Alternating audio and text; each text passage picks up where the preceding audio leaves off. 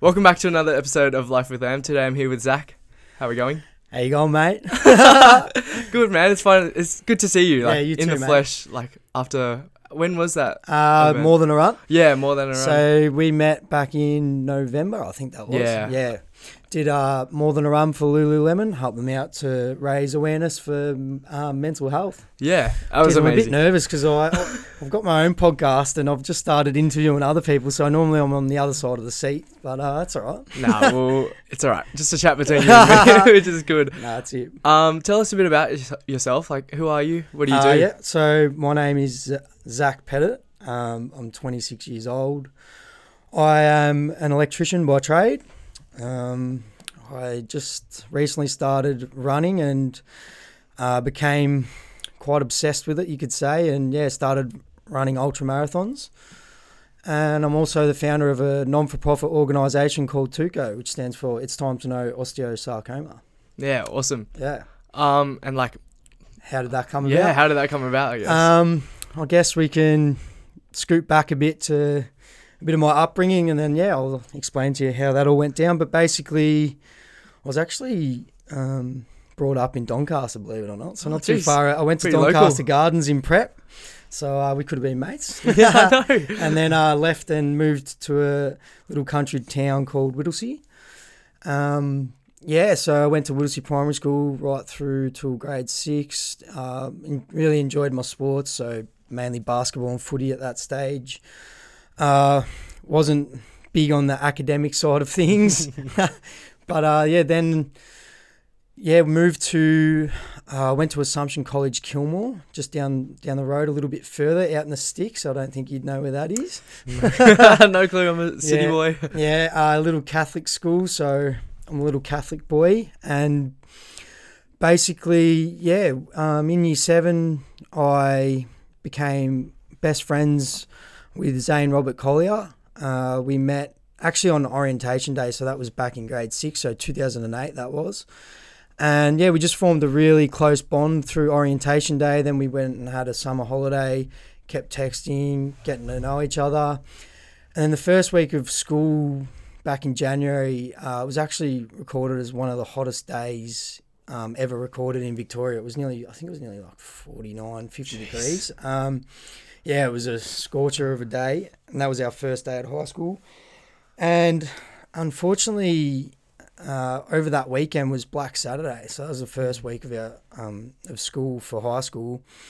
And as we all know, that was a devastating day. And yeah, his house actually got uh, burnt down. So yeah, his uh, family home got burnt down, and it just brought um, a really close connection between me and him really early. So he was actually he was brought up in Kilmore and went to Kilmore Primary School. And I think yeah, the burning down of his house, just watching him move house, lose absolutely everything that him and his family owned, just really brought uh, our friendship and our bond um, quicker and yeah made us really tight and close and they lived in like a chicken coop farm house that someone um, let them live in for as much time as they needed until they uh, a new house and yeah just remember getting getting to know him and you know either playing playstation playing call of duty zombies or having a kick of the footy so yeah um, in year seven we yeah, really got close because of football. I wasn't that good. He was an absolute gun. I remember our first ever day uh, playing footy for Assumption in year seven. He was um, starting in the midfield, and I was I was on the bench just watching him. And I remember Mum fed us pizza for brekkie that day, and uh, we had barely any sleep because you know back then you don't really sleep as a kid. You have the all nighters, and he just went absolutely nuts. Like I remember my jaw dropping watching him, and I was like, "Geez, is this my best mate? Like, what the hell? How is he so good?" And just watching him on the field, uh, just having that flow, and he was a kind of player that would get everyone else involved, um, which which ultimately made me become a better footballer. I think, and um, yeah, it was just surreal just to watch him then keep elevating and keep lifting bit like yourself, you went and played state for footy. I know you're heading to state as well soon. and um, yeah, you also played for Calder Cannons and Vic Country, and then also uplifted myself and the way I played footy. And yeah, it was just it was a beautiful bond. We both went for Collingwood Magpies, and yeah, I guess I really, really got to got to know him then. My parents also split up, so he was there for me at an early age, and yeah, went through some very hard hitting stuff in in a, such a short short period of time. Yeah, it sounds like pretty rough for like such a young age Yeah, as well. well, Yeah, I guess it was rough, but um, yeah, life swings all cur- curveballs at you, and we just kept on keeping on. And yeah, I, I guess um, he's also like a big smart ass as I am myself. So, like I said, we weren't big on academics or listening and concentrating in religion and learning our Catholic backgrounds like good Catholic boys we were. But um, yeah, when it came to being being uh, playing football and being around each other in that sport or even basketball, tennis, all the rest of it. Uh, we just had a, a very good bond. So, yeah, throughout um, year seven, um, year eight, year nine, year nine, you know, you go go to city camps, all the rest of it. Um, start uh, playing up and you have your first couple of beers, you don't tell your parents, and then they're like, where you been? We're just at the movies, you know. Um, and then started getting arguments over who could have that girl, who could have this girl, and not exactly have, but try fight for them. But we both probably ended up losing in the end.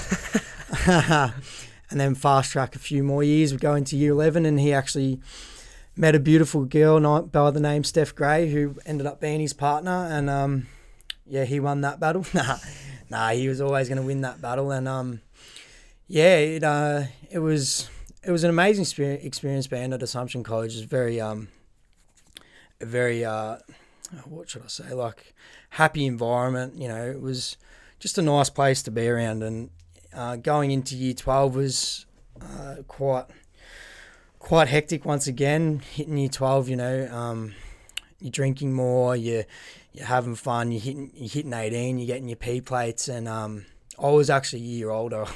I was a bit of a goose and got kept down in primary school, but that's all right. So I was I was fresh nineteen, had my license, and Zane was um, born in March, and he um, born on twenty fourth of March, and he uh, sorry nineteenth of March, and he uh, not long after his eighteenth birthday party, actually found out that he was diagnosed with osteosarcoma. Uh, osteosarcoma is a bone cancer formerly found in your long bones. Uh, so your femur, his his was found in his femur. So what happened was we were training for um, for first football. So year twelve is it's like the highest level that you can your senior club at school, and um, he was vice captain and he just wasn't able to participate in training. You know he, he could feel a niggle and he went down to uh, Calder Cannons to uh, just check out what was going on. And yeah, so they did an x ray. Uh, they couldn't really see much from there, I presume. And then uh, they did an MRI and they saw this dot in his femur. And they basically said, look, um, we need to do like a biopsy uh, for that. And yeah, they took, they basically a big needle with like a scalp on it. Take, imagine the pain that you deal with with that. Um, straight into his femur and pulled something out, and he said it was the most painful thing he had ever experienced at the time. And yeah, the result was, as I said, osteosarcoma, which is extremely rare form of bone cancer. It's form, uh, it's mainly found in uh, people from the age of or adolescence, so anywhere from you know kids to, in particular, kids to 19 years of age. Um, they're unsure as to why that is. It could be growth spurt related. Um, and yeah, just a spanner in the works. We had a very, you know, a very tight bond, and no joke went aside. But when he told me he had cancer, I was like, oh shit, like this isn't a joke. Like this is very serious. And it was early stages of year twelve, and as you know, like VCE, all the rest of it, um, can be quite daunting and you know very hard to like perceive how everything is going around us. So he actually instantly uh, didn't didn't drop out or drop. He just dropped back from school and only went a couple of days a week.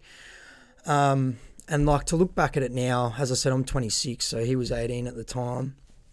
Uh, and just to know how mentally strong and tough he was, sitting at home while we're all you know going to school and doing the rest of it, and he's waiting on results or to see what the next move was for him and his life is um yeah it's it's something I always think about like just to be that mentally tough. Um he didn't really he didn't he did show some some form of emotions but sometimes he held himself at a very high level when it came to uh, dealing with the disease. And yeah so basically the option was to remove his femur.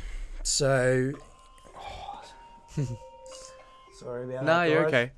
I've got a alarm set for everything, but uh, hopefully that's the last one. But um, I've got a Sorry, did you know like all this was going on when he was like out of school for a few days a week? Uh, no, so yes, I did. So basically, he sorry, basically he told me that he was diagnosed, and then pretty much not long after the diagnosis, he was out of school a couple of days a week. So yeah, we did know that he he was going through it, and we did know that he was getting treatment and seeing what was best for him uh, through St Vincent's Hospital and the Epworth and a few other hospitals as well. And yeah, so yeah, he had the yeah the the option was obviously chemotherapy, which um, is brutal on the body, and for a bloke, for a bloke that was so fit and so healthy, and you know like yourself, going to the gym, training a couple of nights a week, eating well, all the rest of it, and then have this just come about. Um, yeah, as I said, just threw a massive spanner in the works and was really hard to understand. Um, so yeah, he yeah the the route was um, to get treatment through chemotherapy, and that's what they did. And uh, during that year, all of us boys decided to shave our heads that were in the first 18 football team. So we did that, and yeah, it was a very special moment, um, very empowering moment for himself, I'm sure. And it was, yeah, a very tight bond through that club for oh, that team that we had at the school uh, for those reasons. And yeah, so he then underwent treatment for for to remove his femur. So what they were going to do is they removed his femur, so removed it from the knee to your hip, the whole thing, and replaced it with titanium rod. So that was going to be the repl- that was the replacement of his femur, and um, I think, you know, you go you go through high school kind of thinking you're somewhat Superman. I yeah, guess, invincible. Hey? yeah, especially Yeah. when it comes to P plates, driving. Um, you know, your immune system should be pretty good unless you've been kissing a lot of girls and get glandular fever through all those parties. But nonetheless, yeah, he um he had that femur removed, and uh, obviously I was there a lot for him and being there, and just once again to see his, his leg blown up and um, the scar from his knee to his hip uh, was just uh, quite a I don't even know the words to use. Uh, yeah, uh, it's almost unthinkable. hey? Yeah, it's it's it's something you, you can't really put into words. You think like like why him or why why cancer in, in the first place? Like what what And is- yeah, and what questions sort of came into your head, and what were your thoughts? If you don't um, mind me asking. Yeah, no, that's fine. I think I just thought that he he was a very tough-minded uh, young bloke that was going to get through anything, whatever was in his way, and that's exactly what he did, um, mentally and physically. Whatever came his way, he, he fought it with everything that he had. So, yeah, just on osteosarcoma, uh, basically why it's so rare is because it metastasizes. So metastasizes means spreads to from bone to your vital organs. So your liver, your lungs, your brain, whatever, and then it def- they're unsure as to how that is as well. So uh, yeah, it um, so he had that removed. Uh, we then that was later in later in year twelve. Um, I'm going to say August. I can't really quite remember the exact month, but um, yeah, he had that removed, and then he was in a wheelchair uh, for a long period of time, which was also very hard to to see your mate. Like you know, one minute playing footy and best on ground, best bloke coming through. Um, you know, AFL VFL prospect uh, to then in a wheelchair uh, with no answers and no reason. I guess your question is what what was I questioning? It was just there was so much going on that you you almost just don't question it to a sense. You know, you got to just kind of let day by day happen and take it in and just watch him. Um, you know, do as what he could do best within that situation, and uh, credit to himself. He's just and to his family. Like he he'd come to parties and surprise me in a wheelchair or in crutches or surprise everyone and mm. just have a really uh, solid mentality and have a laugh and just be himself. And that's all he really wanted um, from anyone is, you know, just um, be yourself. So, yeah, to say what I was thinking, um, I guess that was probably my first bout of anxiety. So that's probably one thing where I, I didn't really understand what I was exactly thinking or how I was to go about it, but I was just hoping for the best for him and always being there to support him. And yeah, so he had that, he had his femur removed, and then we got into, we came towards graduation, which is the back end of the year when you're obviously doing all your VCE exams uh, and all the rest of it. And he was then told that um, unfortunately that it had spread to his lungs now. So that's where what I mean by the metastasizes. Mm. And at that stage, I didn't, I don't even think I knew that that was a possibility. You know, you don't, it wasn't something that we were playing Dr. Google with. It was just be there for him and do whatever he needed or, yeah, just be a mate, really. So when that happened, at that age, I don't think I really could understand uh, the full the how do I explain it?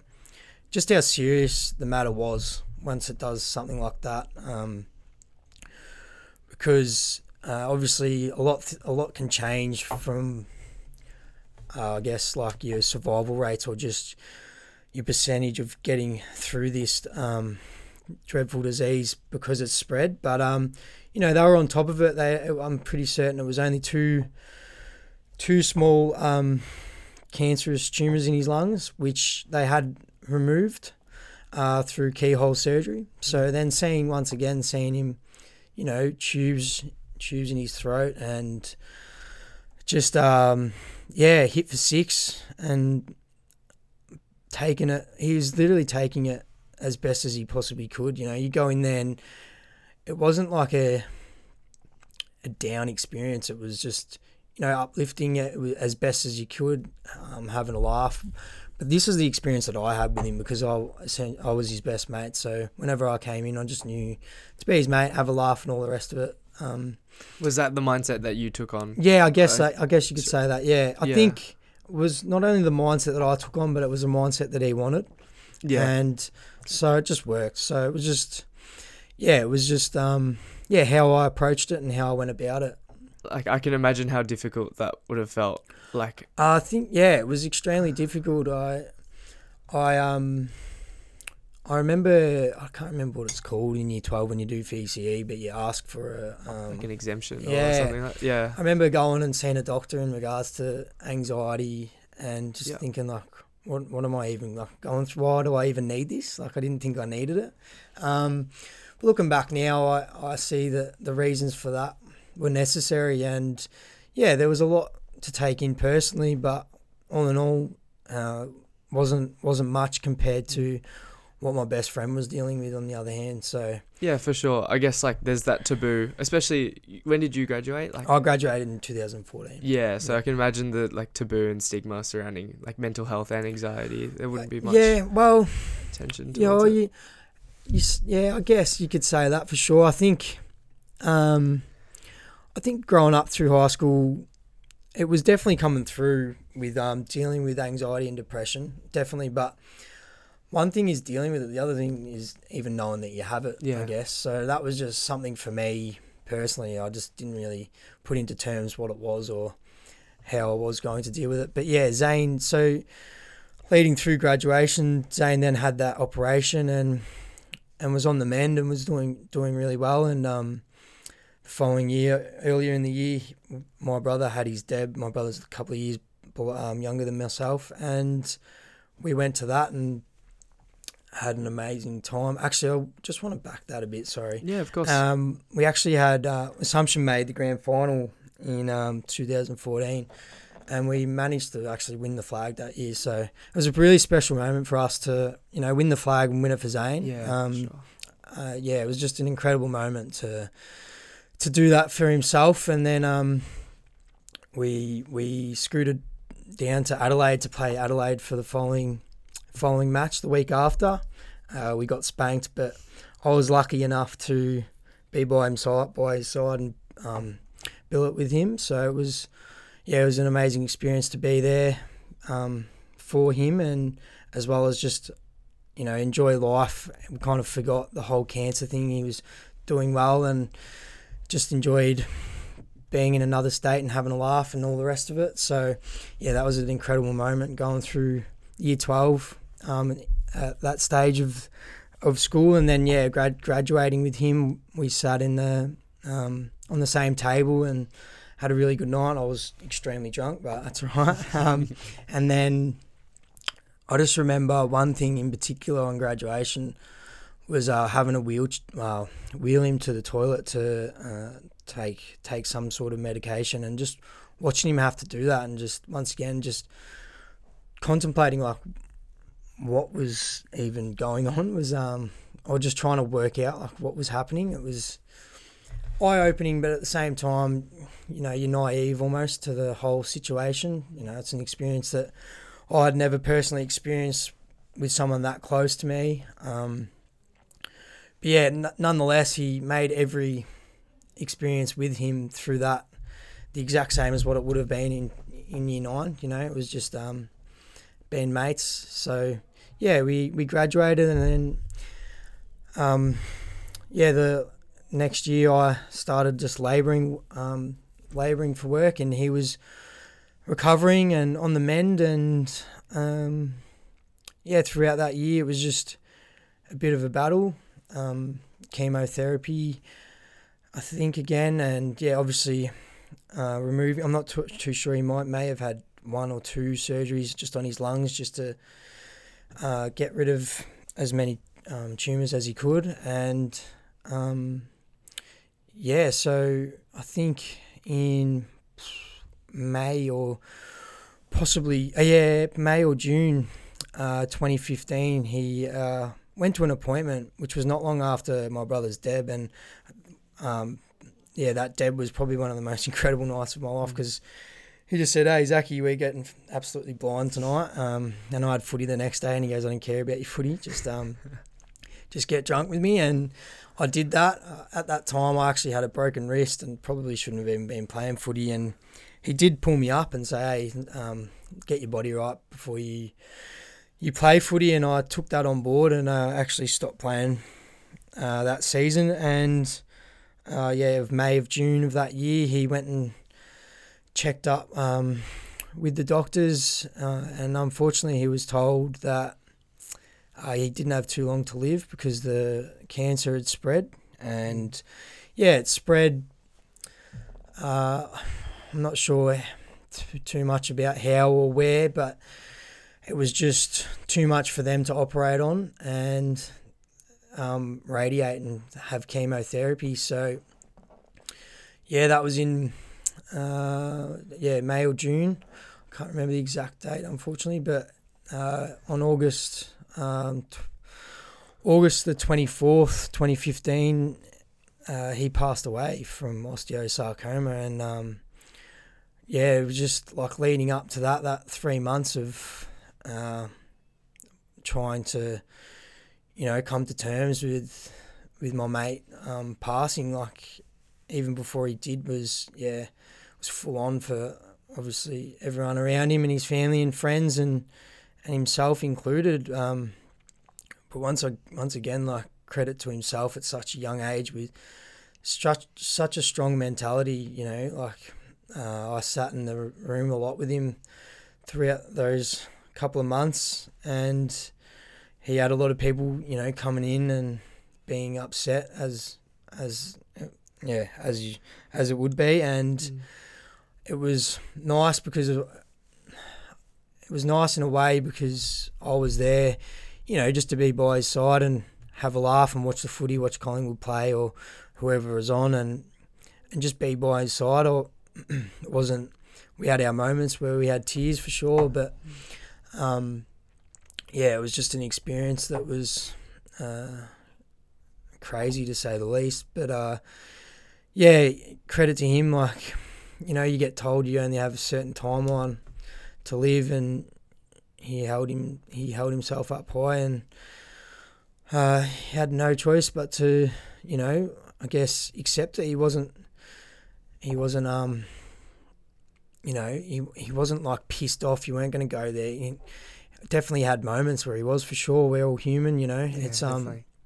it's life. Um, to be pissed off, but all in all, all my memories with him through growing up to to that to that time of his life and myself, like he was just in a very good stead and um, took it extremely well, which just uh, yeah really changed my perspective of life itself and Yeah. How has um his death and your relationship shaped the way that you go about your own life? Uh, today? Yeah, it's definitely uh, changed my perspective, as I said, about life. Just, um, you know, trying to live every day as if it's uh, the last, so to speak. Um, you have your days for sure, but I think um, early on, after his passing, I did lose myself there for a bit, and I once again didn't probably realise at the time. I got heavily into partying and doing all the fun things you do once you finish school. And look, I don't, I still love that side of my life. I had a lot of fun and I met a lot of people and I still love to party now. But um, I think I was more so drowning my sorrows and just trying to come to grips and terms with uh, the process of moving forward or trying to understand how I was going to move forward. But yeah, it's definitely um, shaped my life differently. Uh, just to try be the best possible person I can be, um, and I guess just to yeah take everything, take each day as it comes, but you know make sure um, you give it your all, no matter what the circumstance, and you know can be a hypocrite in some areas and say that sometimes I don't do that for sure, but um, overall I definitely yeah learn a lot from him, um, just to be respectful and. Um, yeah, there's so I couldn't. I'm trying to wrap my head around some of the other things I've learned, but I guess the list goes on and on, mate. Um, yeah, I think yeah the biggest one would definitely be just um, take every day as it comes, but yeah, just try give it your all, um, and be a better person for it. Yeah, Yeah, definitely. I think um, later down in, in the in the track, I can obviously talk more about how I perceived it differently again um, in regards to Tuco, but we can get down there a bit later on. For sure. we got lots of lots of room for that. Yeah. Sorry that um took a I guess like reflection or No, that's fine, mate. Um, Yeah. That's what I'm here for. That's okay. Yeah. Um so what were the I guess the months or like years after? Yeah, How- so I actually, like I said, I broke my wrist, uh, and it was a pretty bad break. It was actually the scaphoid, which is the bone in your wrist that takes all the pull and push. So Mhm. you, hopefully you never do that. Touch Yeah. wood. yeah, Because wood, um, yeah, I stopped going to gym and stopped training, and this was all the same time as he passed, and was told numerous occasions that it wasn't healing. I had plaster on for over eighteen months, so I couldn't start my electrical apprenticeship, um, and I was twenty one by then, so twenty twenty one, and yeah, just put a halt on life. Um, you know, everyone was moving forward with with work and you know university and all the rest of it, and I knew what I wanted to do was to be an electrician, um, but obviously couldn't get there just yet. So I worked at Quiksilver and I did a lot of labouring that way, and just waited for my wrist to heal, which obviously it fi- finally did, thankfully. And yeah, I guess got stuck into partying heavily on the weekends, which, like I said, um, I don't regret at all. I had quite a lot of fun, but that was probably the cycle of my life for a good year or two. Just the same repetitive uh, cycle of work, party, life balance, um, as well as started playing football again. And then I remember uh, one. I just I just remember one night I was probably up about two in the morning because my sleeping pattern got all out of whack, especially being on the medication that I was on, just um, pain killing medication, and I just said to myself, you need to like start, you need to find a goal and find you know some routine and structure about your life. So yeah, it was two in the morning, and I just looked a pre-app apprenticeship um, course and just logged myself in and set up myself a course and went to Melbourne Polytechnic and I knew I, at this stage I still had a cast on, but I just thought, you know what, I'll get through it. So I just started doing that, and that kind of, you know, changed, uh, changed how I was going about life a little bit, and and yeah, I set a goal, and then and that goal was to be a commercial electrician and yeah, but the the following year, I think it was 2017, I started um, becoming a Sparky. So yeah, I guess I went down that path. I feel like you brush over your story like super quickly. Yeah, I and, think like, so. Don't give it the credit that it truly deserves because I think like obvious as as a student and like lacking motivation sometimes in uni and like all these other aspects and facets in life. Yeah. Like it's such a hard thing to just be like, okay, I need a goal. Yeah, I think yeah, I think what um, what sort of sorry No, what, go, what go. sort of inspired you like in, at 2 a.m in the morning to come to that decision Yeah, I think when you you're sitting at home a lot and you have, like I said, no routine or structure and um, no goals panned out. Like I did know I wanted to be an electrician, but I was kind of obviously holding it off. And I thought I just woke up and thought, you know what, you got to get some sort of structure in, and it was just a goal that I wanted. Uh, Zane also started his electrical apprenticeship at school, so that was another thing we had in common. And I just thought, you know what, um, yeah, I'm going to go for it and give it my all. And uh, yeah, I, I did, I guess. Yeah.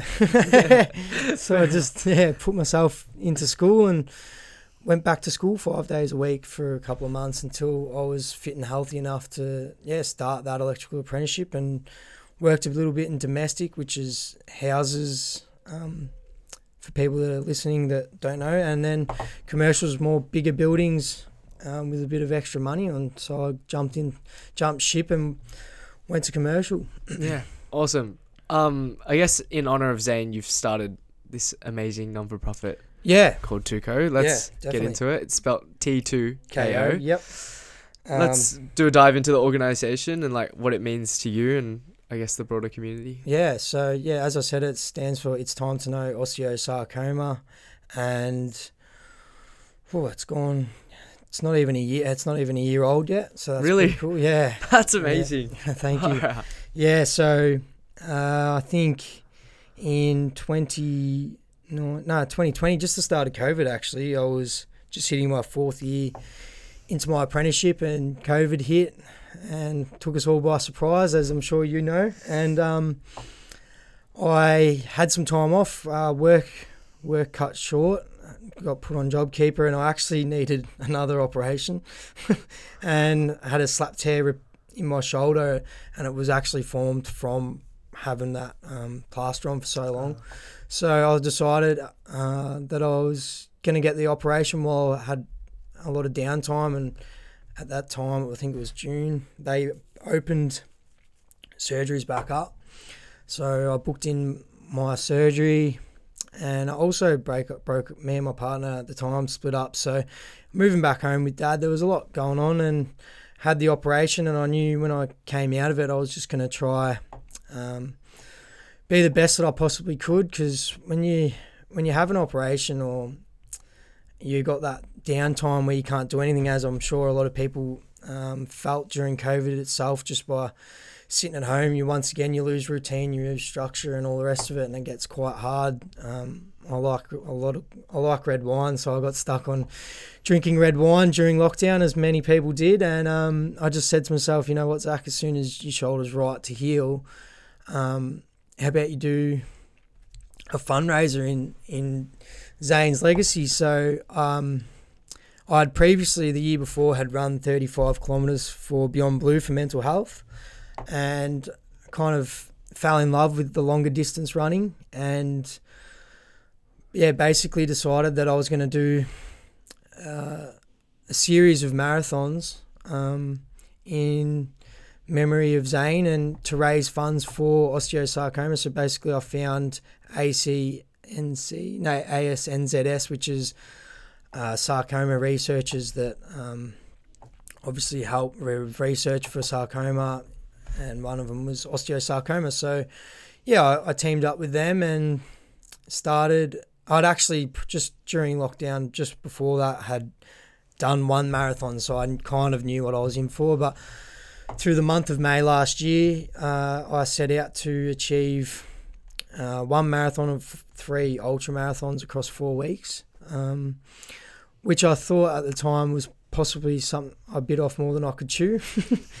um, but I, mate, that is an awesome like a feat. That's crazy. Yeah, and uh, yeah, the prep for that was. Um, I learned a lot for the prep for that in in terms of um, long distance running and you know sports science and understanding my body as well as what I needed to take and when and recovery is obviously uh, in particular the main thing. So uh, I did a lot of like Epsom bath and bath salts, um, hot saunas followed by a cold shower, and then repetitive. So to get the blood flow through that, um, a lot of myo and osteo osteotherapy. And a lot of stretching and rolling out all the rest of it. Um, even a bit of grounding. I'm not too sure if you know what grounding is, but no. it's like you.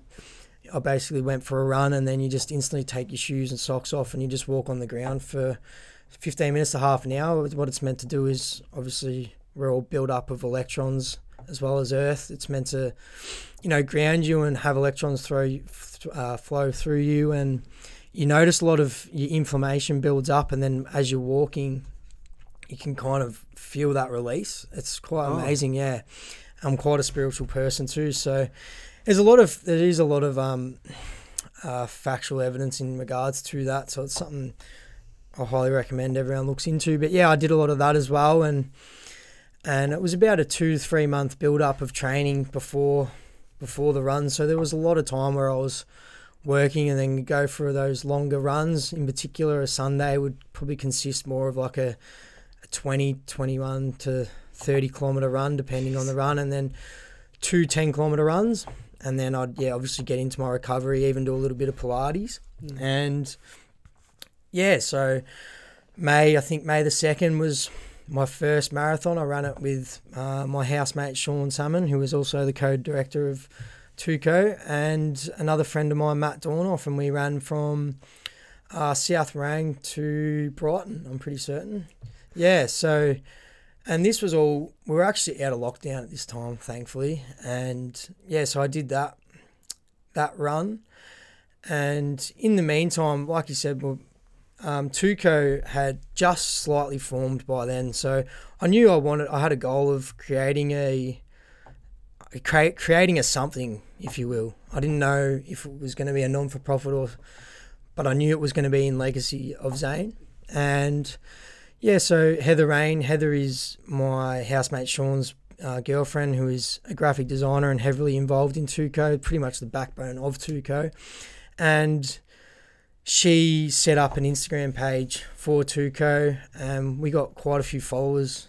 Uh, the first day, I also did a podcast a few weeks before my run in just to talk like I am with you in regards to uh, what happened and just um, Zane's legacy.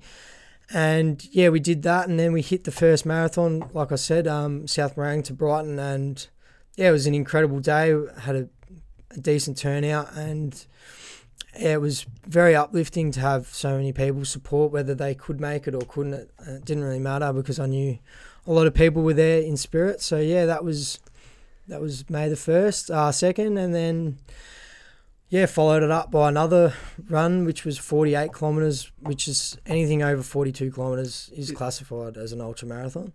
And um, yeah, so the next week I actually ran it at Assumption College. Luckily enough, they let me use the oval for that day. So you went back to your old high school? Old school, to... yeah. Oh, wow. uh, we actually, um, Zane's funeral, I should have mentioned this earlier, was actually at Assumption College. Oh. Yeah, so it's quite a special place for me. Always has been, but in particular now more than ever, obviously. And um, yeah, so I decided why not run there. But this one, this run was a bit different. It was just circles around an oval to 40k, eight kilometres of them. How many laps is that? No, everyone asks. I didn't want to know. I don't. Um, I never look at my watch when it comes to kilometres. Oh, really? Yeah, I just look at the pace and heart rate, and that's it. Okay. I don't like to know until I'm at the finish line. Yeah, fair enough. Um, what? Sorry, just to backtrack. Like, Yeah, what? that's fine. What exactly got you into running? Yeah, uh, it's a good question. That I think looking at it now was probably more mental health without even realizing. Um, after those runs, I did realize a lot of people um, compete at that level, and they do have mental health issues. You kind of, uh, for me personally, I just kind of feel extremely switch switched on. I don't have any other thought process coming through or whatever the thought process is, I'm hound into that, and it, I just feel very in the in the zone and very confident about who I am when it comes to running, and I kind of just became obsessed with the distance and just seeing if my body could handle it and my mental capacity could handle it. Um, obviously, dealing with a lactic acid threshold, so your lactic acid builds up and it pretty much hits you anywhere in that 30 kilometer zone. Um, can be less, can be more, depending on how fit you are and your body composition and all the rest of it. So once I had done that for the first time and felt my legs turn into tree trunks, Yeah. um, yeah, I realized that maybe I could run further, and I kind of had that that mindset of um, refu- refusing to give up, which Zane spoke a lot about, and um, yeah, just like I said, it was very empowering for me. And uh, over the journey, I, I've actually helped a lot of people reach goals that they thought they couldn't achieve. Um, I did it today with two beautiful girls, Izzy and Steph. Steph was Zane's partner, and they ran 15 kilometers today. And just, I guess, running with people and seeing them achieve their goals is um, pretty incredible. And I don't think I really noticed that I was doing that and helping people in that manner. So I guess that was another big thing for me when it came to running, just helping others um, hit their potential and hit their goals. And instead of saying, "Oh, I can't do it," they they say, "Oh, I can do it," and they're quite surprised themselves. So yeah, Yeah, awesome. And I guess it goes towards the whole message behind Tuco and yeah, exactly right. what it stands for. Yeah. Um, Marathon three, the Great Yeah. Ocean Road Run Fest. Yeah, which is actually coming up in um, two weeks, and you're running that one? I am, yeah, but um, not the same distance. But we'll, yeah, Because this one was a 60k. yeah, that's I- correct. I've done my research. yeah, it was um it was a 60 kilometer and probably the one I was most frightened about to be honest only because I'd only ran in the 40 kilometer zone previous to that but um it's something about those kind of runs and tho- those days where everyone comes together and the vibes are up and you know there's a lot of people there and that was my first official run like a marathon where you know you sign up and you go and attend. The other ones were just I was just running with a couple of mates so yeah it was um a special day and I yeah I ran 60 kilometers which was very hilly. I had a about a kilometer of elevation all up so thinking about that now one kilometer up yeah is, is quite a lot but um, yeah, so I ran, I ran uh, eight in the morning. Started that day, and I was, I had a few little niggles and little issues. Like my plantar fascia was playing up a little bit, which is for those that don't know, it's on the bottom of your foot. Um, a few niggles through the hips and the quads. But I just said, look, if I can get through this, I'm going to come home a different person. I can probably get through anything. Um, I think more when I say get through anything in regards to fitness, but I get also think getting through that mindset. Like when you're running, to best explain a marathon to people when it comes to the mental side of things, it's pretty much a wave of your life just compacted, a wave of emotions compacted into into one run. So a wave of emotions through your life compacted into your run. So one minute you'll be feeling uh, like you're on top of the world, you're in that flow state or that zone state, which is, you know, uh, an incredible feeling. It's probably one of the best highs you can ever have naturally, I think, um, in life. And five minutes later, your your body might give way, and you you're telling yourself, "Oh no, just give up. Just this next kilometer, just pull the pin and give up." And a few minutes will go by, and you might end up having a chat to someone, and just you'll forget you're even running, and then a few minutes might go by, and you're in the zone again, listening to a rap song or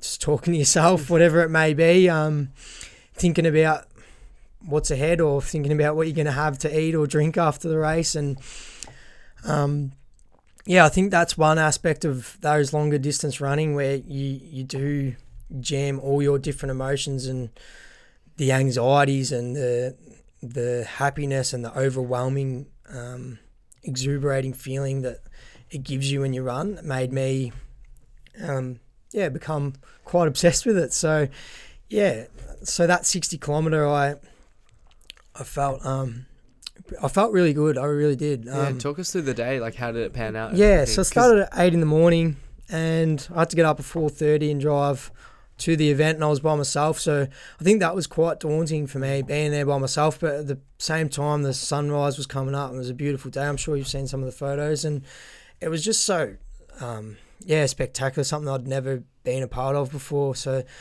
That was pretty cool, and I'd already had two marathons behind my belt previous, so I'm like, okay, you two just, weeks prior as well. yeah, That and is- um, that's actually crazy. I Thank you. And yeah, so I just kicked it off and, you know, did did my stretching and all the rest of it and made sure I had a lot of um, sodium salt tablets for cramping.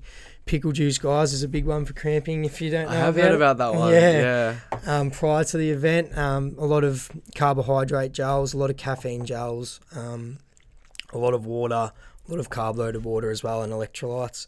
So just you know, I prepared my CamelBak in that way. Did a lot of stretching, and um, one of my mate, one of my best friends, um, Adam Milne, rocked up and actually made it to before I left and said hello and goodbye to him and took off. And then I knew I had a bunch of friends, including my brother, at the finish line waiting for me. So yeah, it was, it was, um, yeah, I guess I, I got a lot out of it in terms of um, mental strength. I remember probably 15, 20 Ks in, feeling really, really good. And um, they block off the road, obviously, and a lot of people live on that road, and all the all the locals come out and you know cheer you on. And I remember a kid, um, a kid just being on the sidelines and um, yeah, knuckle knuckles and people as they ran past, and I remember giving him a knuckles, and as soon as I gave him a knuckles, it was almost as if uh, his energy went through up through my my arm and through my spine, and it it just oh just that feeling I'll never forget it. It was just incredible. It was like a shooting um, override of sense sensories just going through my body, and I just said, you know what? Yeah, this is what I'm meant to do. It was a this is what I'm meant to do moment for me, um, and yeah, that was an incredible feeling. You know, for me personally, what I meant by that is like trying to help uh, others, in particular kids that are affected by this disease, um, you know, to get better. So, yeah, that was a very uplifting moment for me during the run. And then, like I said, um, 15, 20 Ks on, like I was probably hitting, yeah, nearly the marathon uh, range in kilometres. And we had to run up this big hill. And I remember looking at a bunch of blokes ahead of me and they were walking up the hill. And I was like, well, why are they walking? Like, we're meant to be running. like that's that was my instant thought process, Yeah. and I hadn't stopped running at that stage. And I kid you not, I started running, and I thought, you know what, I'll just get past them. So I ran a bit harder, and one hammy just went and basically felt like the string was about to pull off my hamstring and um off the bone and yeah that was my first like proper cramp and then once that one went my left one went so then i was like oh that's why they're walking so um no, cramps are deadly. Yeah, they're not good, are they're they? not good. Uh, I didn't have enough pickle juice on me apparently, but um, How do you pack a? Sorry, uh, gonna that's right. Yeah, that's How do you pack a marathon bag? Like, yeah, okay. So I just got a CamelBak um, from Runner's Warehouse, and basically you should have, I guess, uh, I have probably about three liters of water on me. So that's So- like an extra three kilos already. Just, yeah, it's yeah, it's a lot. Yeah. it is a lot of weight, and it does put a lot of pressure and strain on my back, and that's probably like my weakest part about me personally is my back. So that's where I get most of my issues. So Is there a story Sorry, No, I that's alright. jumping. Um, and, uh, Oh, just but- nah, just back pain through. Yeah, it's just family, yeah. family orientated bad Yeah. backs. Um, and pretty much, yeah, I, you fill you. I just filled my two front, um, front bottles with water, and then the back Mm. ones got my carbohydrates Yep. and kind of take intervals through them. You should, if you're gonna take a carb loaded um, drink, you should probably eat carbs with it rather, and then just Oh. stick to the water. With the water, I might have six now. So carbs like your your Gatorades, your Powerades. Yeah, you can stuff, get or- um this Tailwind um powder. It's Oh, just okay. Ta- Tailwind is Yeah. the, is the brand, and Yeah. you put a few scoops of that in with water, mix it up, and Ah, okay, yeah. and it's got all the nutrients and things necessary that you need for that. And then I just load up on gels, but I learnt through the earlier runs that it's better to have more than less. Because once you run out, you run out for good. And we did run out the first run, and that was it gets quite hard because once your muscles are working that hard, you really do feel that gel process through your body and let your muscles rejuvenate and get the blood flow flow through them. So, I guess I learnt a lot through those runs, and then that run I made sure I took excessive amounts. So it's just you know carb, like I said, carb gels, um, um, salt tablets, um, even beta alanine. So beta alanine is like you do you take pre workout. Yeah, do. Yeah, beta alanine. The is, tingle, right? yeah, it's just the, t- the stuff that makes Yeah. you tingle, which is oh man, I'm about to burp after that water.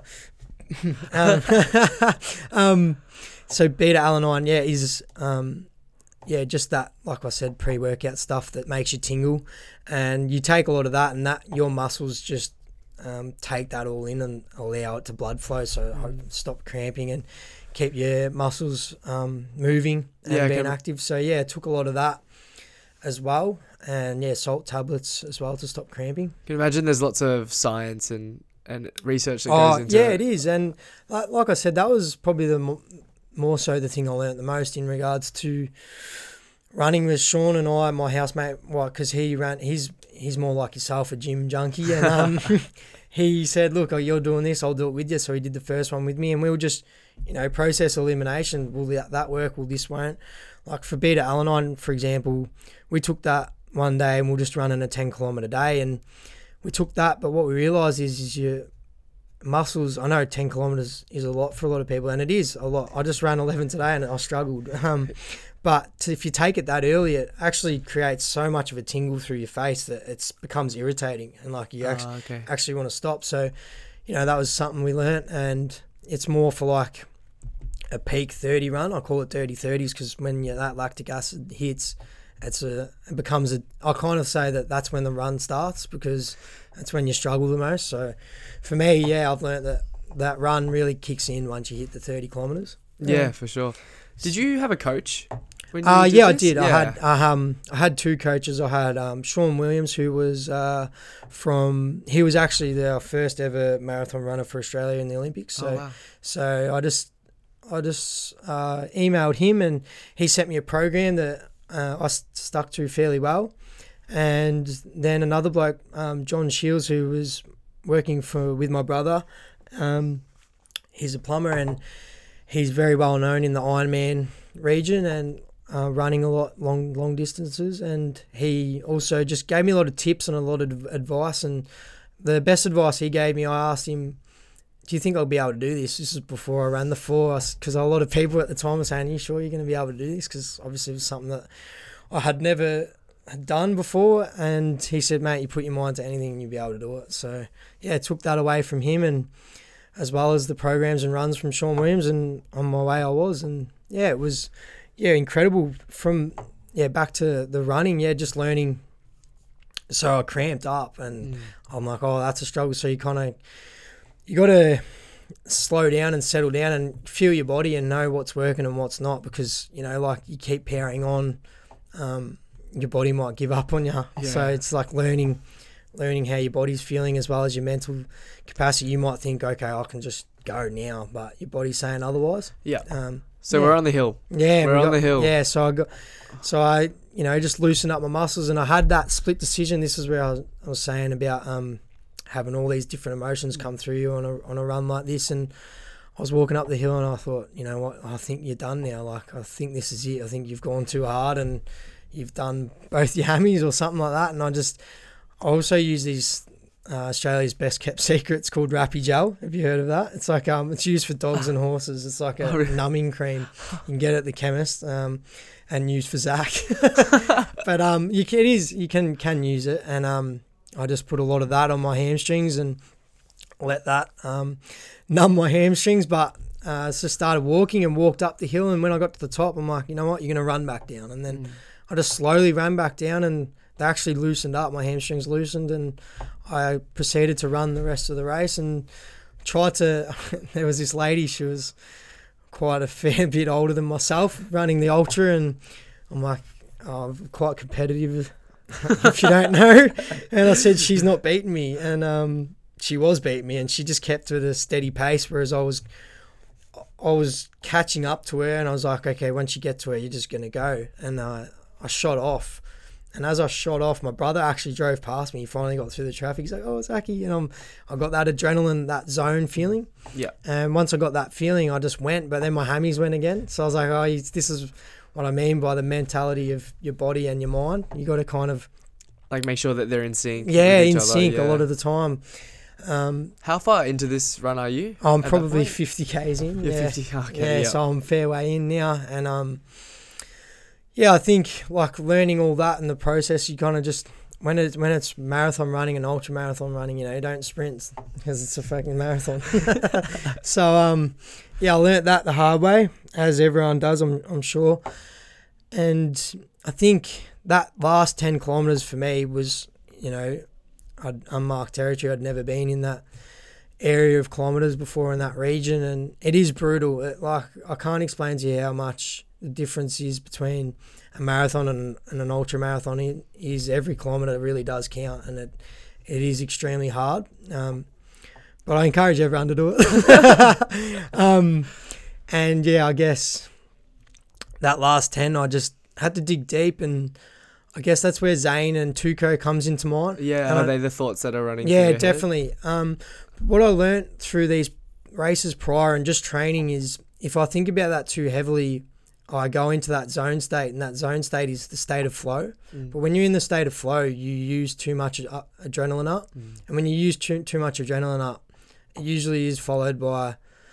um, whether it be lactic acid or just your body's trying to recover because you've obviously ran harder and your heart rate's lower or should be lower if you if you get in that state of flow you don't have to run and work too hard because you're just in such a good mental space and your breathing's working well. So what i realized is if i concentrated heavily on thinking of uh, zane or tuco or what i was trying to achieve that that state of flow would come on. So i'd try not to think about it as much or just let it pass through my mind and you know let it go back out. But that that back end of the run was heavily concentrated on those things and and achieving the goal. And yeah it was it was an extremely big struggle but like you said um, our motto at Tuco is refuse to give up Zane had that tattooed on his neck um, not too long before his passing so yeah it's um it's a really big statement for us at Tuco so I had that in my mind and knew that I was I was going to get to the end and finally saw Apollo Bay um, towards the back end of that run and knew that my friends were there waiting for me. And it's it's funny. It's like at that point in time, you could just you're just like, oh, I could just give up. And it just keeps coming back into your head. Doesn't matter how loud your music is. Doesn't matter how much you think about this this what you're trying to achieve um, and their goals, but it does. And as soon as I got closer and you could hear the crowd and you could hear the locals talking, it was almost like you think like I'm talking about a state of flow, but that's beyond that. Then once you go that, like people clapping and all the rest of it, I'm sure you've probably felt felt similar when you're lifting heavy weights and you get an applause and all the rest of it. It's it's an incredible feeling and um, yeah, something that I'd never felt that finish line. Um, was yeah, just seeing so many people there cheering you on and knowing that you you know help raise some money towards that town and all the rest of it like that's what the day is all about at um, Lorne to Apollo Bay and just seeing all the the atmosphere is just incredible it's just it's yeah overwhelming and something that I'll never forget and I'm excited to say that yeah there's going to be a lot of uh, a few quite a few people running with me this year so yeah so that was that was the third run. yeah, no, that, that's it's just the third run as well. No, not just, but that's like would have been so exciting and like, I guess the finish line yeah, made it a lot easier to cross over and everything. I guess. yeah, hundred percent, mate. It was um, yeah, the finish line and the crowd there was definitely definitely helped. You know, push those last few kilometers and get to the end. Yeah. and having like the, some of my closest mates, my closest mates there by my side was yeah, it was an incredible feeling. And we had just released our first stock of Tuco merch, so a lot of people were wearing the merch that day. So yeah, it was um yeah cr- an uh, amazing experience that I'm definitely never gonna forget. Yeah, definitely. Um, what was that night like? Um, the night was uh, interesting to say the least. I had a I was working for a different company at the time.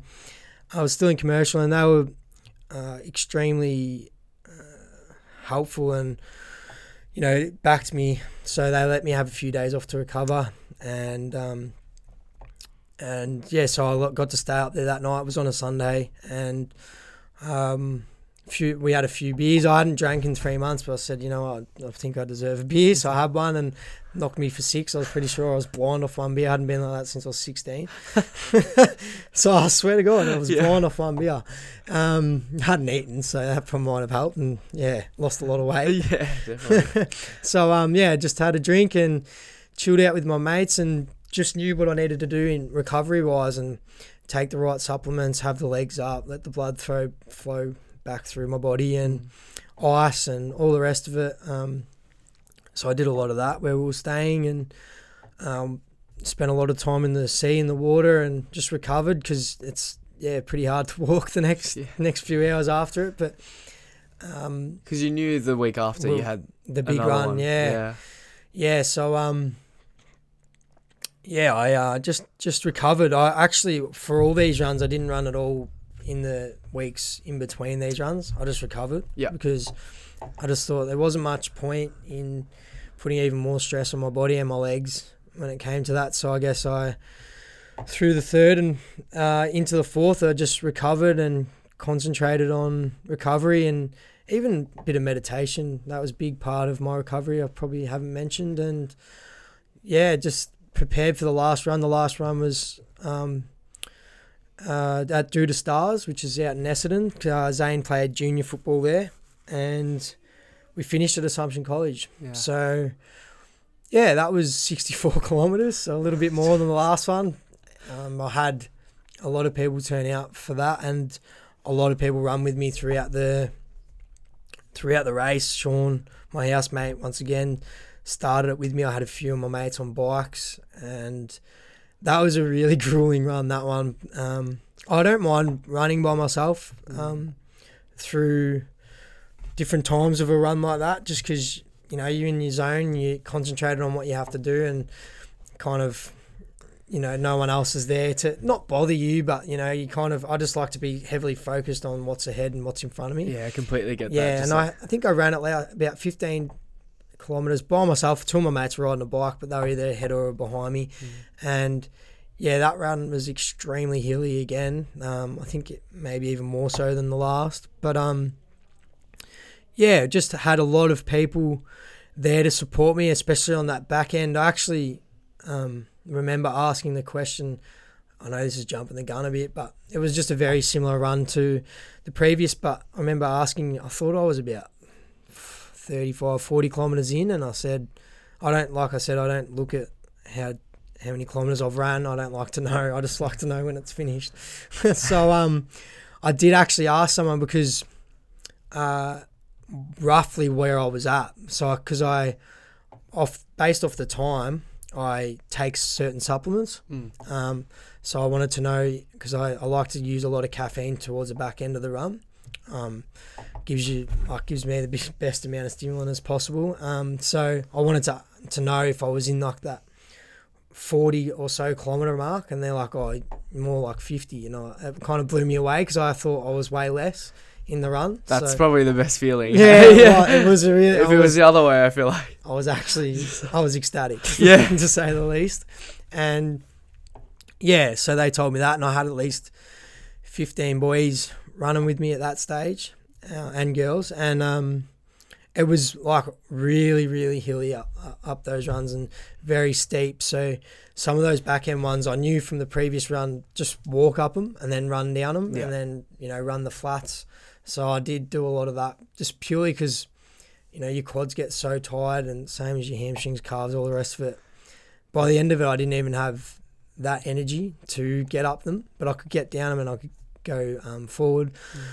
And I think now learning that, I could probably next time I do it, and when I do it, I'll be able to run up them as well. Just have to learn to use my energy right and take the right supplements again. But yeah, it was um an excruciating run that one. Um, it was, it was on a lot of gravel and a lot of dirt, and uh, it was just very um, humbling and I don't know. It was like uh, and an emotional experience for everyone, but it was during the peak time of COVID. You know, you don't really we didn't get to see each other, and all of a Mm. sudden we were all together, and it was friends and family of me, myself and Zane's that some of us hadn't seen each other in years. Like, how many years are you out of school? Just Only two. two. Yeah, Yeah. this we're six, seven. So Yeah. sometimes you know you you you love your mates, but you go on different different way path, waves and paths in life, and you don't get to see him as much. So to come together for Zane and know that he's got us, he's brought us all together for that purpose. Um,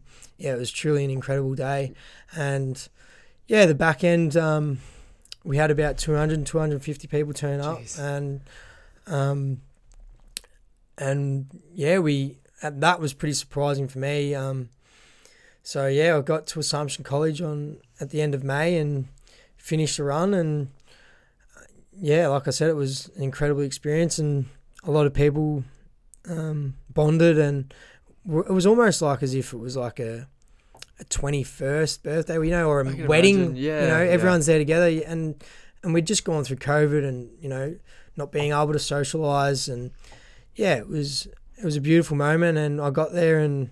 I was knackered for a little bit, and then I think that was the day Tuco kind of cemented himself. It was it was even though it's not recorded as that day, it was definitely that day. Um, we we my best friend Jaden, he's also the co-director of Tuco. There's three of us, and um, he the week between race three and race four, he surprised me and, and didn't tell me, but he raffled a few people up together and created this Facebook um, group and raised over 20 something grand for me and I'd already raised 11 and a half so altogether it was like 35 grand.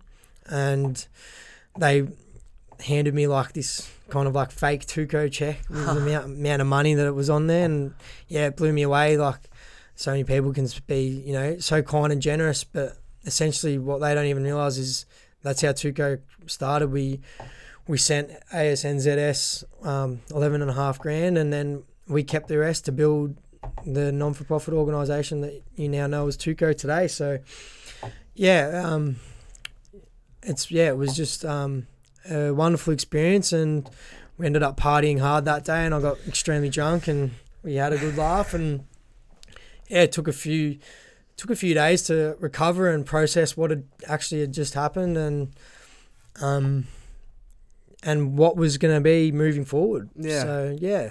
Um, talk to us about your support network, and obviously you have your two co-directors as well. Yep. What have they been, or what do they mean to you in terms Um, of Tuco?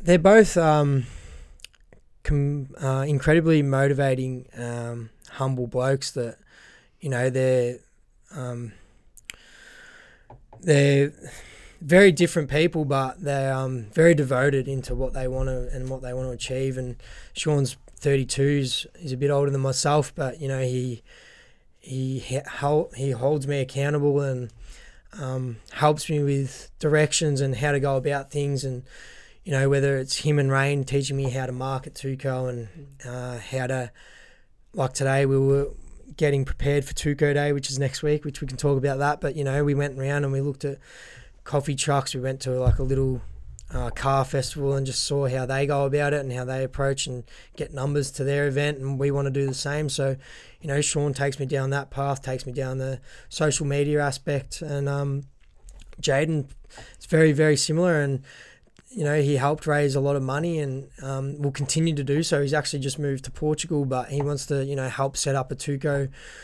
you know, um, non for profit brand and over there and help um, link it in. Not, you know, not um, set it up, but you know, help spread the awareness and um, help with funds through that way. So, yeah, they're just um, they're just two blokes from the support support team. You know, I've got um, my family and friends as well as Zane's and um, a lot of a lot and a lot of other people, family, uh, and in particular friends that are really jumped on board, whether they knew Zane or they didn't. Um, it doesn't really matter at all because you know we're all here for one purpose, and it's you know to refuse to give up. It's to help, um, you know, help with the lives of others, whether they're struggling and they just need, you know, a helping hand and to let them know that we're here to support you, or if it's funds, um, if we can help with funding research in the future, if I can um, get my start talking to doctors and surgeons and research into that area. Like as you know, I have my own podcast. It's just started up, and that's going to be heavily driven and motivated by Tuco as well. Yeah. Um. So I guess that's the direction Tuco's headed in, and Yeah, yeah, I guess chat to chat to us about future plans, and Yes. of course Tuco Day that's coming up.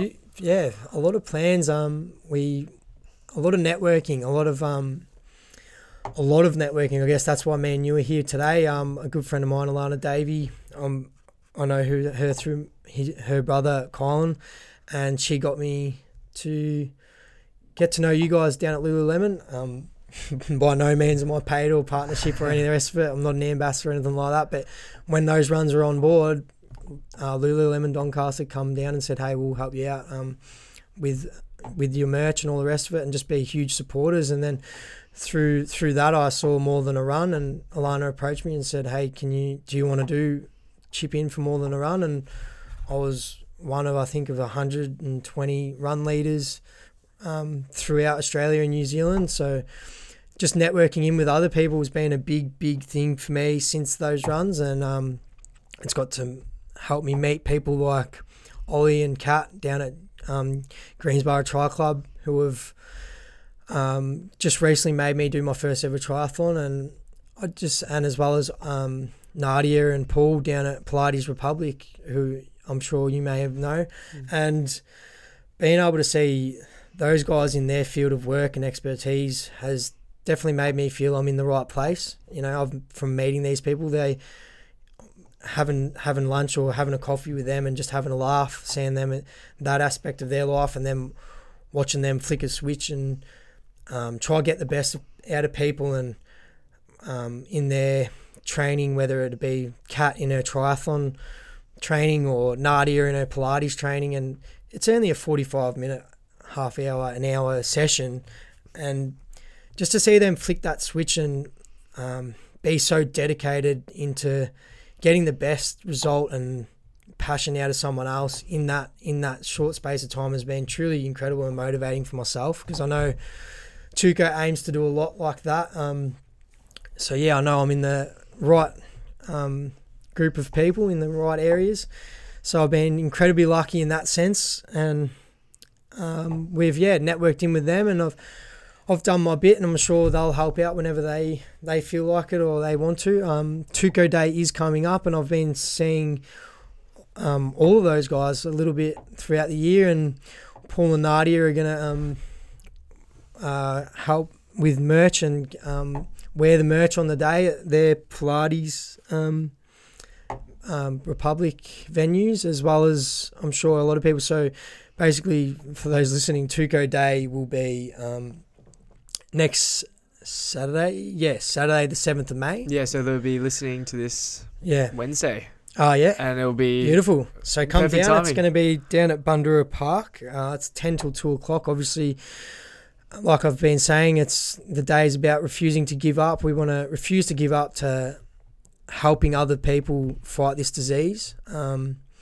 we also are going to just have you know a lot of little pamphlets and whatnot just to try explain in more detail what osteosarcoma is and give you a better understanding with some facts and evidence. Um, and because it's just such a, a disease that a lot of a lot, ugh, pardon me, not a lot of people really understand or even know of. You know, I never heard of it um, before prior to Zane having it, and I know a lot of people have learnt through Tuco what it is and what Yeah. it means. I can Um, definitely vouch- vouch for that. Like I, I had no clue what osteosarcoma Yeah. was, and and then Alana reached out, and thankfully we've like met, and Yeah. now I know a little bit more about it, and we'll continue to support you throughout your journey. Thank you, mate. And like I said, like all in networking, that's why I'm here. Other than I just like you and want to have a chat.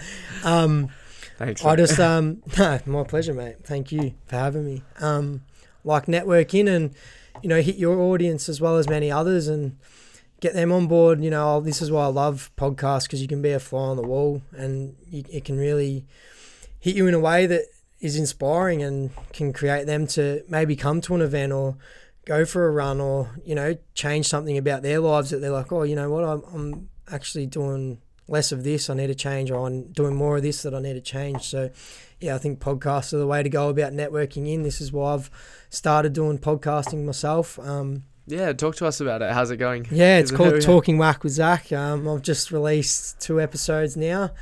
It's Uh, churning them. yeah, well, no, no, they've been they've been in the um, pile up for a couple of weeks. It took me a while. Jaden isn't that good at um, teaching. No, I'm kidding. he, he was helping as best as he could. As he could. His his student was no good at uploading them, but they got there in the end. Um, so yeah, they're up. If you guys want to listen to them, they're both interviews with both my co-directors, Jaden and Sean. Um, They're a good then- listen. I'll pop them in the show notes below. Thanks, mate. No, you don't have to do that, but it's all right. Oh, up to you. yeah. Um, yeah. So, um, yeah, that's that's the that's the route I'm going to go down that path. Some of it, there's different segments. So, one's called "It's Time to Know," and that's going to obviously break up into a Tuco segment. So, yeah, getting if I can, doctors, surgeons, even patients. We call them osteosarcoma warriors, which I will have Haresh, who we've just recently um, donated to, and I've got quite a um, beautiful relationship with him now, which I'm I'm loving, and I think that's for me personally being um, a founder of this non for profit is something that I really want to get out of. You know, I'd, I'd, I really want to make a connection with as many people as I can, and just let them know that Tuco's there for them, and we're all here to support them. So yeah, I've met Haresh, who's similar age to us, who's just recently gone through Ewing osteosarcoma. I don't want to go in too much depth because because uh, it's um more his story to tell. But yeah, meeting him and uh, having his story told to me and watching him fight it and and the way he's gone about it has been truly inspiring for me once again. And that's the path that I want to go down with Tuco is is um yeah that in that sense and running is a big part of Tuco coincidentally I guess it just started off with challenges through lockdown and those challenges turned into like people it was almost as if it was like a me- a mental health or like a lifeline through covid you know people lost their routine and their structure in life. And me and sean and jaden and heather we just said all right how about we just give someone something to do in lockdown when there was nothing to do? And we just created these little challenges that just really took off. Like so many people like i think it might have been ash um, who's from lululemon or um, grace or someone said they've seen so much of Tuco on instagram Mm. just through other people, you know, like other people posting their challenges or whatever it may have been, if it was my runs. So yeah, that's where I was really keen to jump in on the um, mental health um, Lululemon more than a run because we're huge ab- advocates for mental health as well as fighting osteosarcoma, this disease. So it was a beautiful day in that sense, and yeah, running just became a thing where we got people on board, and it was started off with just run Tuco two kilometer challenge and it was just a hashtag and Yeah. people did it and then it went from one person to 50 people in one day did it so uh, like how many you know you don't know what you're doing for that person but they might have been in a really bad a really bad way mentally and they got out and ran and got the endorphins and they could have changed up their life in that in that um, space of time and that was something I probably didn't really uh, factor in or understand when I created or helped create Tuco. I kind of thought of it as just this aim to help people fight this disease and ultimately cure it. But um, yeah, mental health's been a big aspect of it, and was especially the case during COVID, and we have these little challenges here and there that people Mm. still participate in, and I think it's just going to continue on getting bigger. My goal, uh, in particular, and something that I've always had in mind uh, as soon as Tuco started was to create like the Great Ocean Road Run, for example, a Tuco marathon, except with a little bit of a twist. And I think, like I said, I do like to party and I enjoy music a lot. But um, what I've always pictured is it's like a marathon, but at the end of the marathon, it's just this is just my vi- vision. It's like a few ice pools just set up, man-made big ice pools at the finish line. Because a lot of people, a lot of these runs, they don't have sufficient recovery stations. It's kind of like you finish the run and they just kick you on, they give you your medal and say goodbye. Um, and I don't, I see like a big hole in the market, if you Mm. will. Um, I think, yeah, it's probably super important to have everyone recover. It doesn't matter who you are, you've got to go through this next process of that run, and that's recovery. So having ice baths or ice pools, whatever it will, may be, is the next step of passing that marathon before you get your medal. And then once you go through the ice bath, you get your electrolytes, all the rest of it back in the system, your sodiums, all that, and then there's these big black gates that you that are really big, but it's actually a festival. The gates for a festival, and what that does is you can kind of hear the music, and people be like, "Oh, you're out of your mind." But I'm telling you, once you've got that adrenaline and you've just finished a run, you're nothing better than to socialize with other people, and those gates open up, and then it's yeah, it's like a Tuco festival, and it just I I don't think there'd be more of an incredible feeling than having this natural high of just completing something that you may not have thought you could, and then socializing and listening to a bit of music and dancing Yeah, and I can with imagine. everyone that you yeah, love. Yeah, I'm I can imagine just like celebrating with people that you've just completed it with Yeah. as well. It's sad to see that people just like get kicked out and like get the medal. I, I don't. guess, yeah, I don't think it's more kicked out. I think it's just you know that that run, for instance, is on the beach. So I did go jump in the water, but I didn't see anyone else do that. I know it was raining, but like I think ultimately, if you have these stages set up and for people to get through, they're not going to leave. So Mm.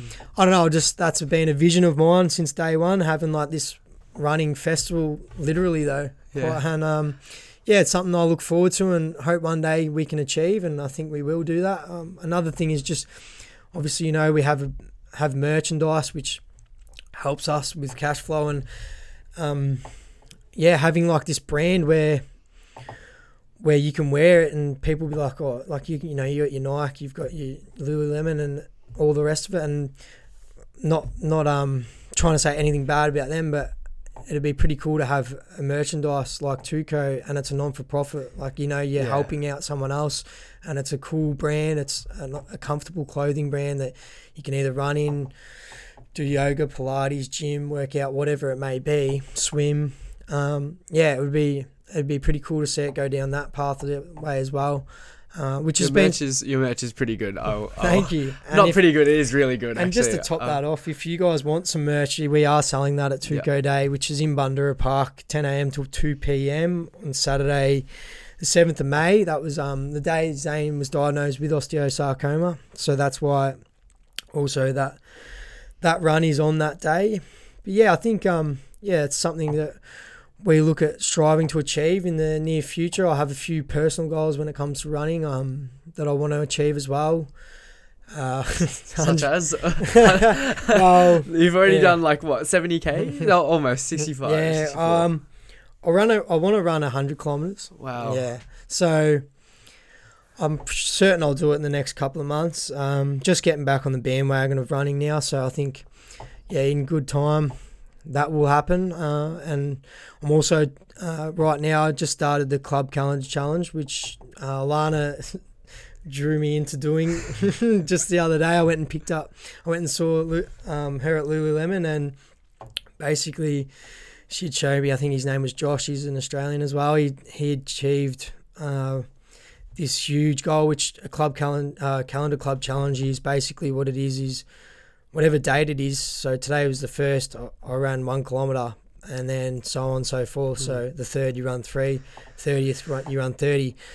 Until the month, month finishes. So, Sierra Zilstra, she lives in uh, Michigan, America. We uh, raise funds and uh, helping her battle um, osteosarcoma at the minute, and unfortunately, um, with great sadness, her sarcoma just came back after not too long ago having really good results and treatment, saying that um, she was doing really well. Um, so yeah, it's extremely saddening, and she's uh, similar age to myself. So I've just re- on the on our Tuco page just let everyone know what I'm doing. But um, yeah, so I've just started that club calendar club challenge today, and all proceeds and donations uh, specifically for that challenge will all go directly to Sierra, and that's something that I really strive to do for Tuco is to actually help individuals in need.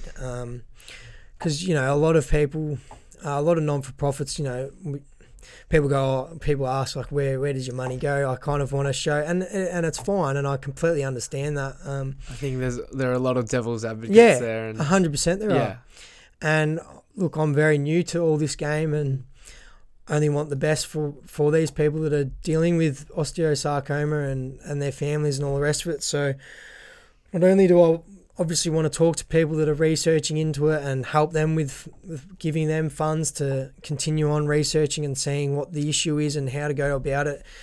Um, but the other factor is I want to want to help people like Sierra directly in need and, and Haresh and like speaking to these people it'd be extremely difficult and something that I've only just recently learnt but osteosarcoma the treatment for it hasn't changed in 40 years. So it's um yeah it's something that would definitely affect your mental health I think. If you're going into it to you know deal with uh, something so bad as osteosarcoma and knowing that nothing's changed in 40 years well where does that put you you and your mental health and your mental state? So yeah I think giving giving people that are actually dealing with it um, funds and just a you know a helping hand and letting them know that our community is behind you no matter the situation is um, truly up, uplifting and something that I think Tuco brings and why Tuco has become what it is in such a short period of time. Yeah. Um, I can imagine the hope that it does give to these individuals that are Yeah. unfortunately going through Yeah. osteosarcoma. A hundred percent. Um, they they they love they love um having the support of Tuco or any non for profit. There is others out there in osteosarcoma, but um yeah, it, it is a yeah it is extremely uh, good feeling. I think a bit is myself uh, and thinking about how Zane would have felt if something like this was there. Um, I'm I'm sure he would have really appreciated it, and I'm sure there probably be possi- possibly was at that time too. But like I said, networking is is a big thing, and social media is huge in that sense of the way. And you know, you can have your negative outlooks of social media, but this is like that positive outlook that you see creep through social media. So um, if you ha- if you're not on board, guys, jump on to Tuco uh, Tuco at T2KO underscore underscore on Instagram and be a part of the community and help uh, with the lives of others. Yeah, awesome. Um, one final thing. Yeah, go for it. What does mental health mean to you? What does mental health mean to you? There's Um, been a lot about it uh, with Tuco, and of Yeah. course all, all the people that have supported you. What does it mean to you? what does it mean to you? I think overall, I think it's a, it's just a, should I say battle? I can, I guess, life um, throws you curveballs that will give you that struggle, um, and it's how, about how you, how you perceive it and how you react towards the struggle as well as the good times and.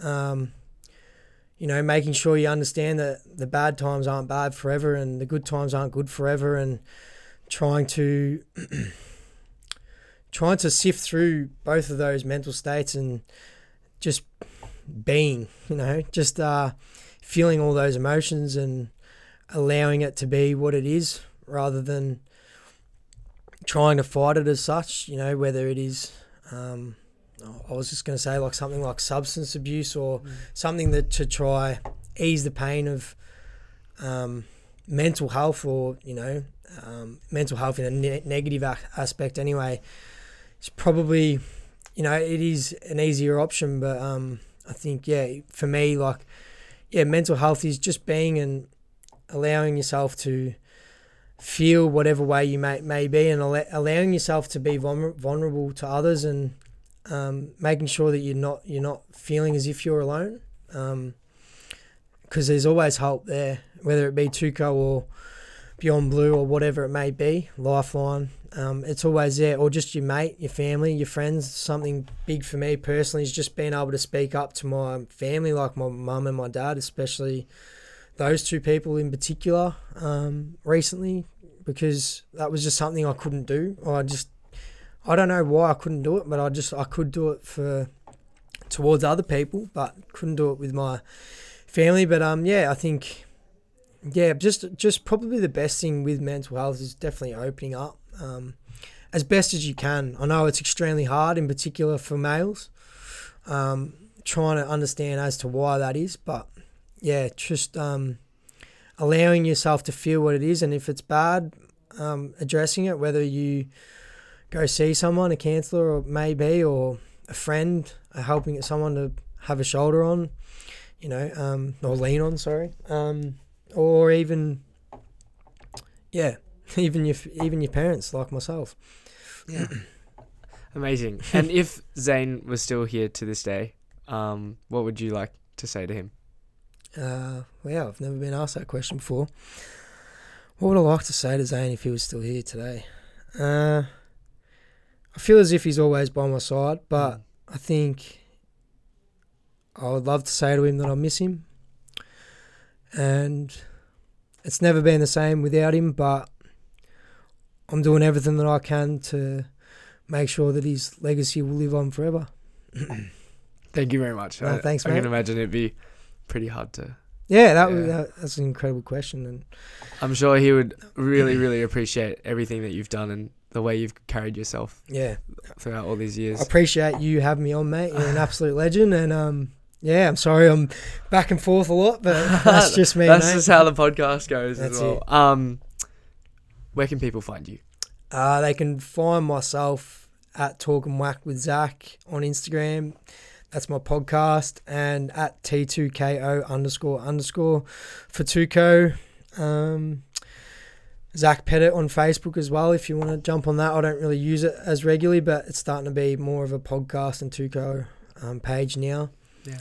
And yeah, that's where you can find me. Awesome. Thank you so much for hopping on. I really appreciate you no hopping worries. down in the studio and um, chatting about Tuco and obviously yourself. Thanks for having me on, mate. Um, this is going to be roles reversed on my page, so all your audience will have to listen to my podcast as I interview Jaden and get to know him a bit better myself. Awesome. And until next time, uh, follow at Life with Lamb podcast on Instagram and we'll catch you in the next one. Thank you. Thank you very much.